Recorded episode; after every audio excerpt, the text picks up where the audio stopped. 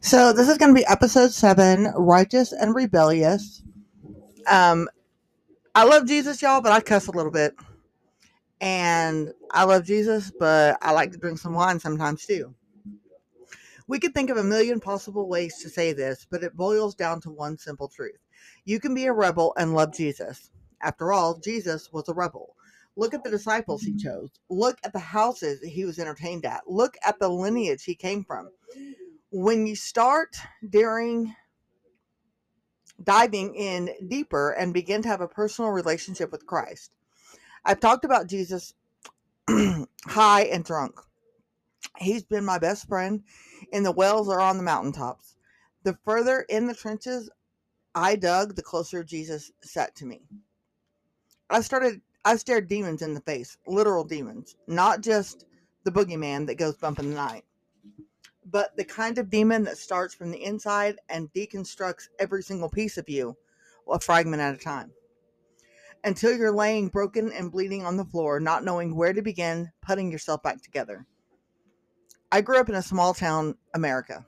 I was poor. My grandmother adopted me when I was a few weeks old. She has always been my mama, and that will never change. I'm very thankful she gave me a life and that I never have had to grow up. I'm sorry. I would have never had to grow up with two grown ups who were very much irresponsible people headed down a very dark path. When I was about eight or nine years old, I was sitting in front of the television late one night and saw the face of my biological dad in an orange suit, his hands handcuffed to his waist. His name was Sammy Lewis Smith. He tied a woman in her bed, raped her, and viciously stabbed her 14 times. He was sentenced to prison in 1985. Lubbock Online reports. Sammy Smith was convicted in 1985 of capital murder for the rape and murder of a Lubbock housewife. In October of 1984, according to court records, Smith admitted to the crime, some two weeks after it occurred. Witnesses said he had been working for a pest control company that had a contract to provide spraying services for a group of, I guess, duplexes where the victim lived. Although the prosecution offered statements from witnesses that Smith said he was a hot blooded man who needed sex more often than his wife and was willing than, than what his wife was willing to have. The Texas Court of mm-hmm. Criminal Appeals in October of 1989 changed the sentence to life on the grounds there was no evidence or witnesses to indicate Smith was a routinely violent person. Instead, the High Court noted a variety of mitigating factors in the evidence. No prior criminal record, no history of violence or misconduct in school. The court also noted school records reflected Smith's IQ had tested at below 70. And when children at school abused him, Smith would leave campus rather than fight off than fight. Yeah, sorry. And at a trial, witnesses for both the prosecution and the defense had described him as a mild mannered and gentle person. According to the Department of Criminal Justice, Smith is no longer in prison. Um, I have tried to find his obituary. I do believe that he passed away.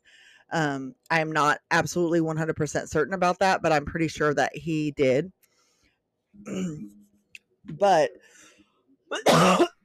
you know, the Bible says the sins of our fathers are the sins of our own. But in my book, we're out here breaking generational curses. That's what Gen X did, you know, and I feel like the millennials are doing the same thing. We're out here breaking generational curses, y'all. When we begin seeking the face of God, we'll soon realize that Christ can take all that is behind us and make us righteous. He can turn what was once pure evil into something extraordinarily beautiful. Every single one of us struggles with the demons we can't control. But you see, it was never us that needed to control our own demons. Jesus commands us to come and lay all our cares on Him, and He will create in us a new life through the consistent growth and maturity in our Creator. We become something new regardless of our choices. Once we are saved, unless we turn our backs on Christ, deny His existence, we are a constant work in progress. And that's okay. Jesus didn't come so that we could be perfect. He came so that we could be made perfect in his image. Mm. He knew he was going to be that this was going to be a spiritual battle, but for everyone surrendered to Christ and doing the absolute best that they can to love God and love people, well, I just don't believe God is down there frowning on you. Regardless of the mistakes you've made in your past or the mistakes or sins committed, you have committed. By your lineage, Christ promised to never leave or forsake you. He will never be in pursuit of your heart, mind, or soul as long as he will always be forever. I'm sorry, in pursuit of your heart, mind, soul, as long as you're still breathing. A few years ago, the Holy Spirit began to lay a dream on my heart. He first sent me a dream about me and Jesus sitting in front of a wall of rubble and weeds, even some flowers growing up through them. Jesus was sitting to my left and I to his right. We didn't talk as we began to lift up one rock at a time and crush them. The deeper we dug into the, this rubble, the bigger the rocks and the taller the weeds. The roots were buried so deeply the ground would bleed as we slowly, painstakingly pulled them from the soil. Neither of us said a word as we worked side by side tirelessly. I learned through this dream that Jesus would be by my side as I dug through my past and learned to accept healing and grace. Things I'd done that I'd never needed to learn from or learn to forgive myself for. Those were the absolute hardest weeds to pull from the ground and some of the biggest boulders that made up this pile of rubble. I'm barely even halfway through this wall because of the setbacks it has had on my mental health. I have to take breaks and frolic about the sunflowers with Jesus, and eventually we will cross over to the other side. I believe that will be the day I arrive in heaven. The dream had a ton of symbolism, one specifically coming to mind about being heirs. We are heirs as Christ, therefore, we will always be at the right hand of God. The right hand symbolizes a place of status throughout a throughout biblical text. When the Bible refers to Jesus Christ sitting at the right hand of the Father within the Godhead. Isaiah 41:13 says, "For I, the Lord your God, will hold your right hand, saying to you, Fear not, I will help you." The right hand of God is the is often described as representing strength and justice, protection. In the Bible, Jesus Christ is referred to as the right hand of God.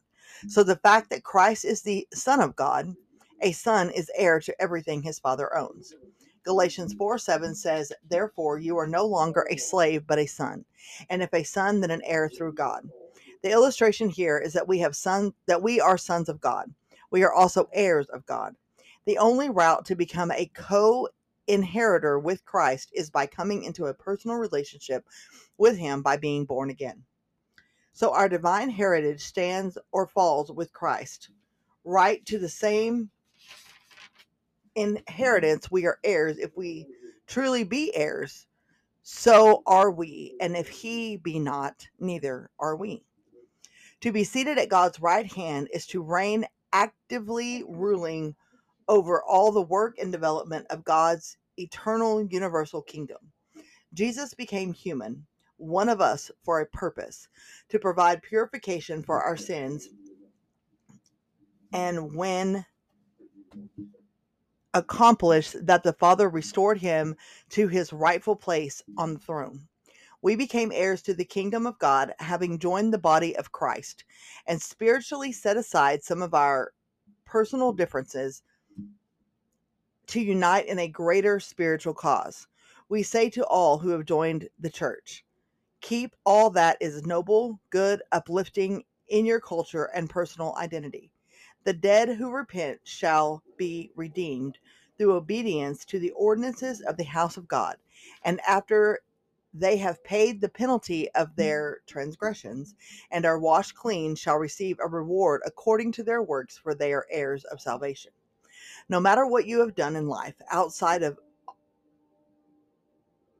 outside of I think that says honoring the name of Christ and then oh honoring the name of christ and then denying him that is considered blasphemy outside of this we will be judged based on what we will experience what we contribute or don't contribute to the kingdom By living your life in such a way as to be like Christ, you can and will be able to reap uh, rip up all the weeds and reduce the rubble. Don't let others condemn you based on how your journey is being walked out. I believe Holy Spirit convicts us each based on what we have become in our own lives, what we have become slave to in our own lives. When we reach the gate of heaven, we won't be judged for the sins of others, but for the ones we've personally been responsible for. Although I do believe that if our sinning, drinking, smoking, gambling, etc., causes another person to sin, then it's like double marks for us. I don't know about that. My biological dad was a murderer, but he was also mentally handicapped and struggled socially. His IQ was barely a 70. I don't know about you, but somehow this brings tears to my eyes. What if I had received the mental he- what if he had received the mental health care that he needed? Did he deserve to die? Do you think God will judge him differently? Did he cause someone else to sin? At the end of the day, he brutally murdered and raped a woman in cold blood, and that definitely deserves replication. But would Miss Cowan, the woman he killed, be alive today if his rebellious spirit had been tamed through mental health capacity?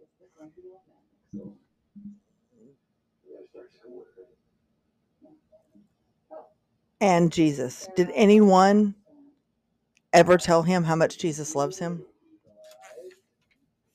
Some people believe he was incapable of committing such a crime, but not mentally intelligent enough to defend himself. Maybe he wasn't a cold blooded murderer. Maybe he was just a simple son of God whom no one cared enough about to teach him his value. I have that same rebellious spirit in me. She thrives. Believe me, my husband has seen the evil sides of my personality, but I do know right from wrong. And I thank God every single day that I have my intelligent and wits about me. But it isn't physically, mentally, or emotionally easy to stare our demons down. We all have them, and I'm not talking about demon possession in the literal sense. I'm talking about addiction demons, demons of pornography, sexual demons, etc. The ones that attach themselves to you and refuse to let go. You know how bad these things are for you, but we are all searching to fill a void that only Jesus can fill.